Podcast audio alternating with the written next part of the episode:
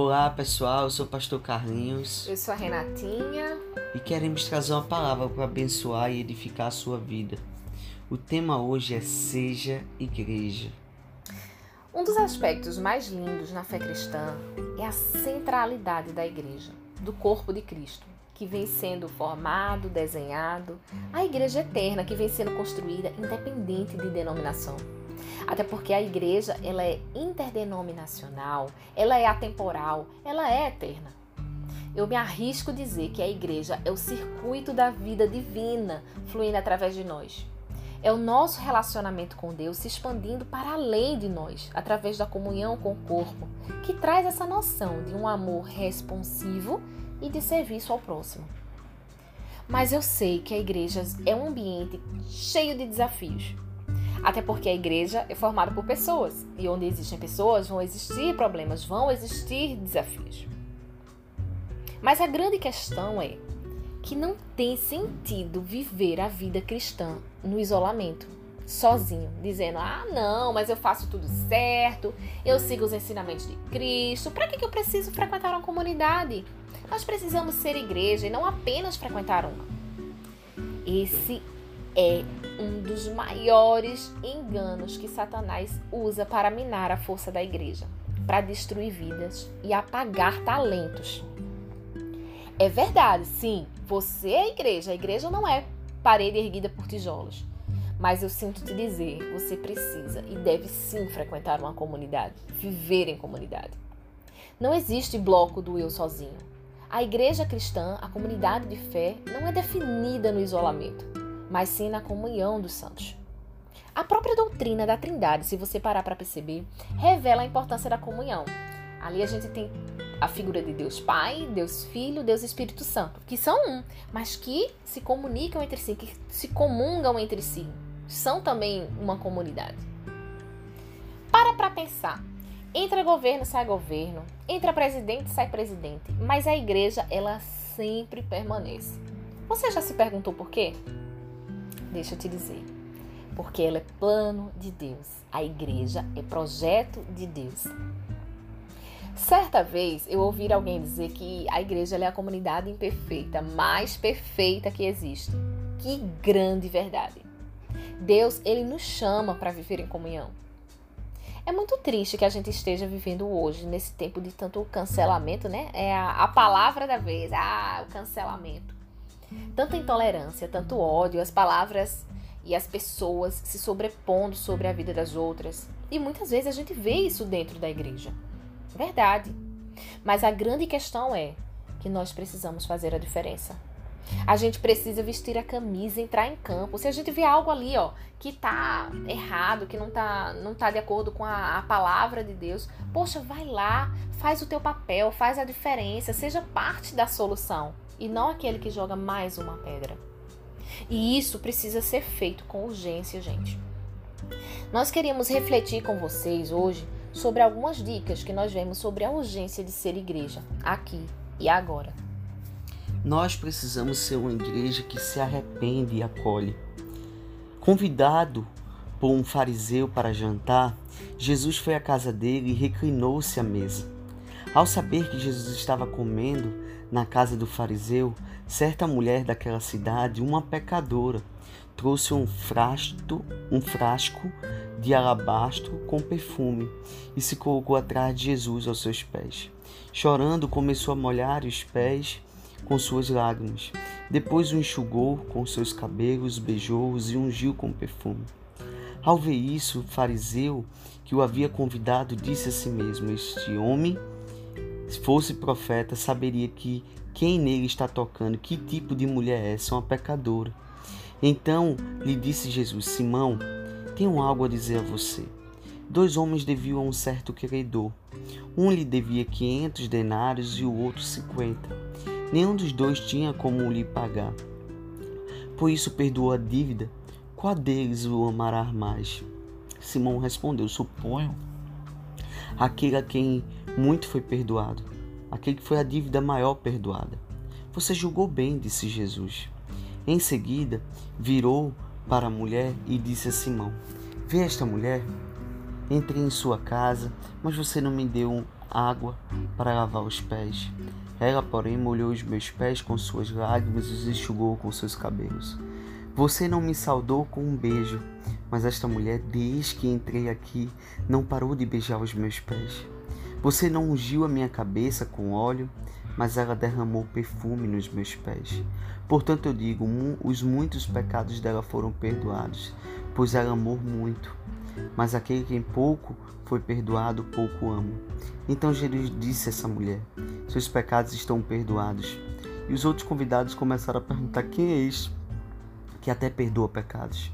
Jesus disse à mulher: Sua fé a salvou, vá em paz.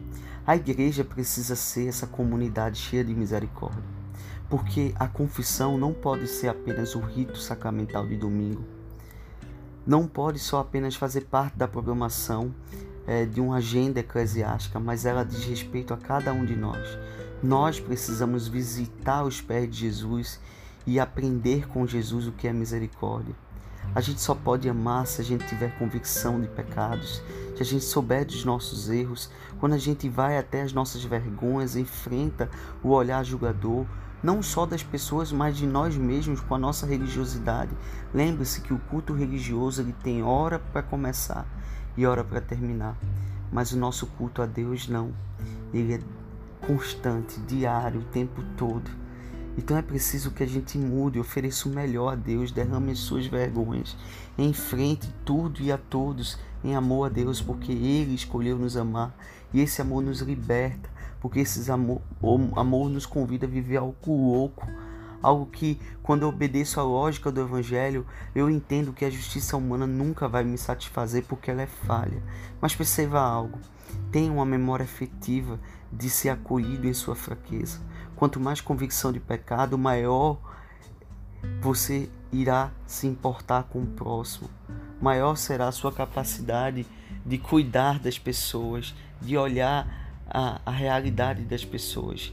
Então é poderoso quando a igreja é cheia de misericórdia, porque ela é capaz de ser restaurada e de restaurar o mundo à sua volta.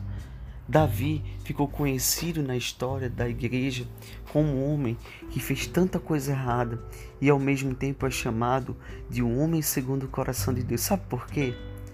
Pois ele tinha o coração no lugar certo. Cheio de pecado, seus ossos doíam. Esse coração no lugar certo, fez ele mudar tudo, fez ele conhecer esse amor avassalador de Deus que ensina a gente a orar, não orar como o fariseu que dizia obrigado Deus, porque não sou como os outros homens.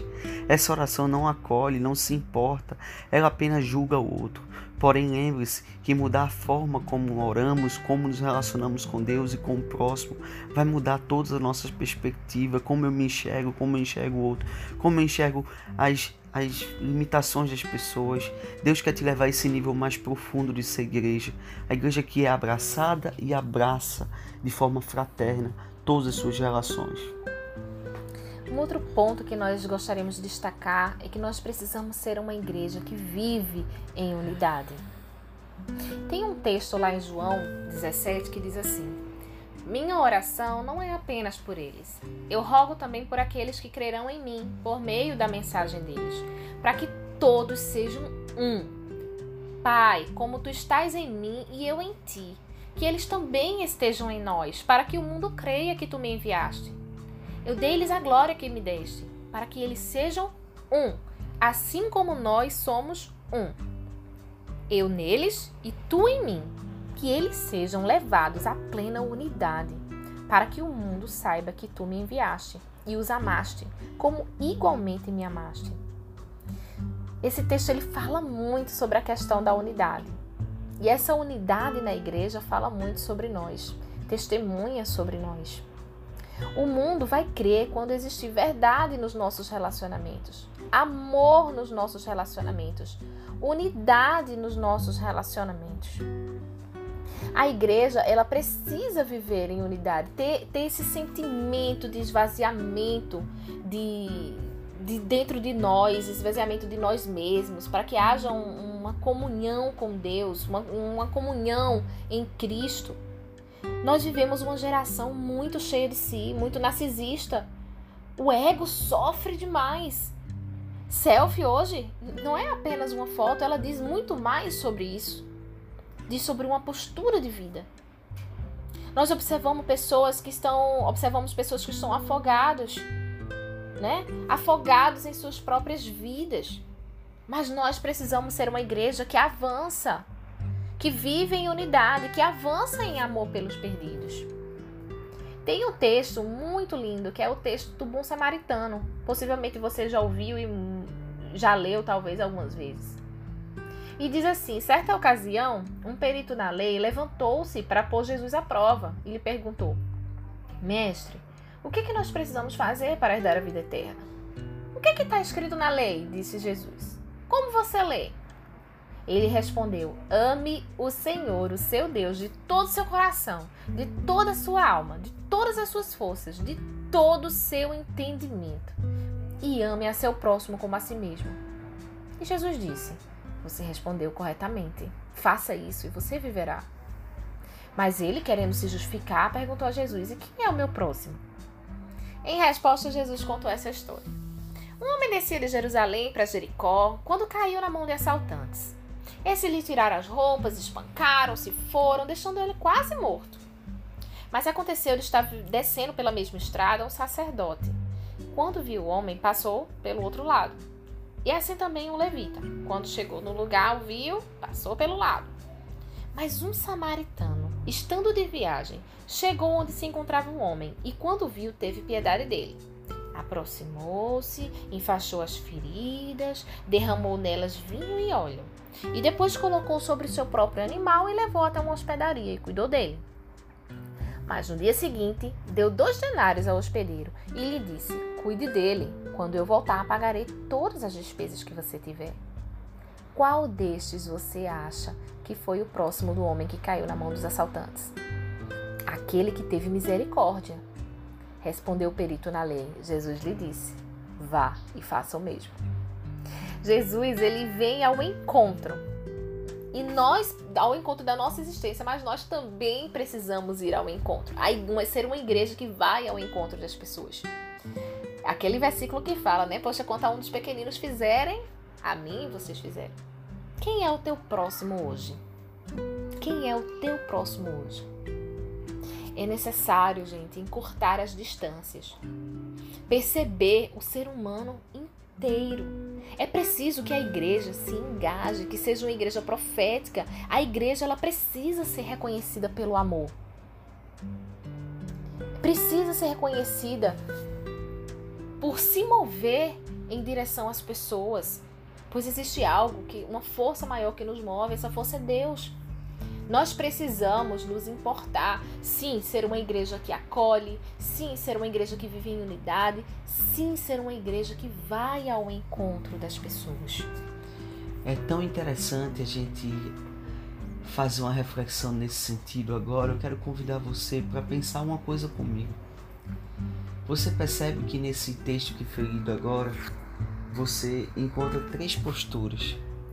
E Jesus, ele sendo o mestre que ele é, ele pega uma pessoa que menos se esperava por ela. Você tem um sacerdote que se esperava que ele fosse o primeiro a acolher o ferido, a se colocar no lugar do outro. O levita, a mesma coisa.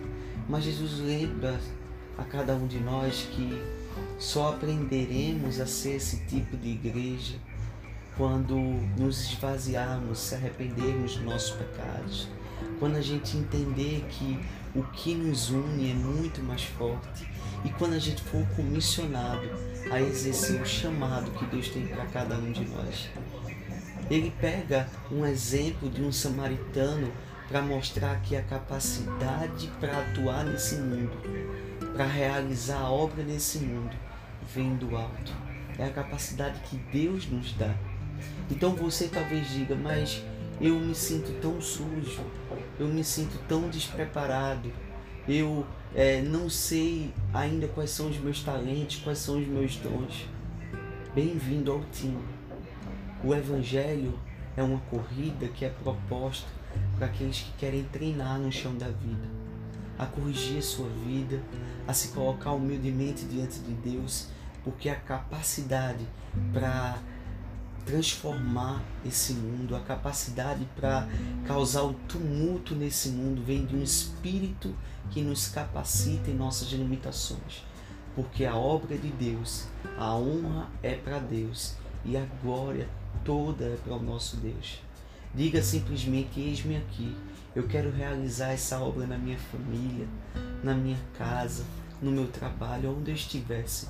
Eu quero que minha vida seja um culto inteiro a Ti e que os bons samaritanos eles existam em meu coração todos os dias. Que é realmente eu possa ser essa igreja que salga e ilumina esse mundo. Que o bom Deus abençoe a sua semana. Um forte abraço.